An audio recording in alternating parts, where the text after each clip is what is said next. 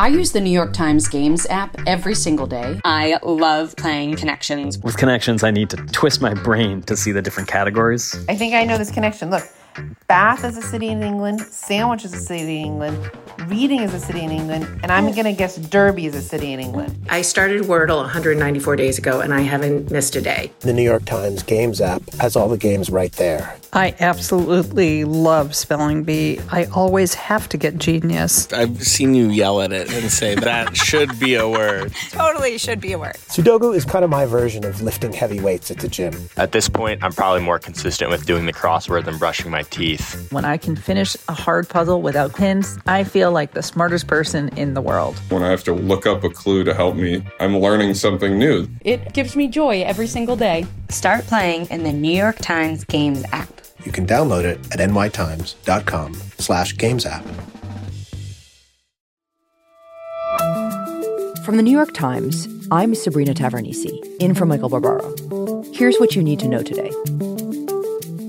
On Sunday, leaders of the Group of 20 nations, including the US, the European Union, and China, sent a symbolic message on efforts to control climate change.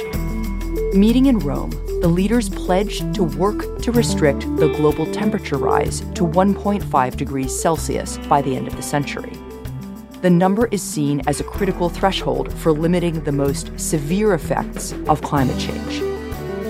And the United States and the European Union have reached a major breakthrough that will address the uh, existential threat of climate change while also protecting American jobs and American industry. President Biden struck a deal to roll back tariffs on European steel and aluminum imports, resolving a bitter trade dispute with the EU, which began under President Trump three years ago. In return, the EU will drop its retaliatory tariffs on American goods, like orange juice, bourbon, and motorcycles. That's it for today.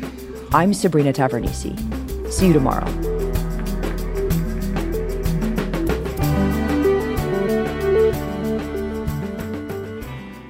This podcast is supported by the Freedom From Religion Foundation. I'm Ron Reagan, an unabashed atheist, and I'm alarmed by the intrusions of religion into our secular government. That's why I'm asking you to join the Freedom From Religion Foundation, the nation's largest and most effective organization of atheists and agnostics working to keep state and church separate. Phone 1 800 335 4021, 1 800 335 4021, or visit the Freedom From Religion Foundation at ffrf.org. Ron Reagan, lifelong atheist, not afraid of burning in hell.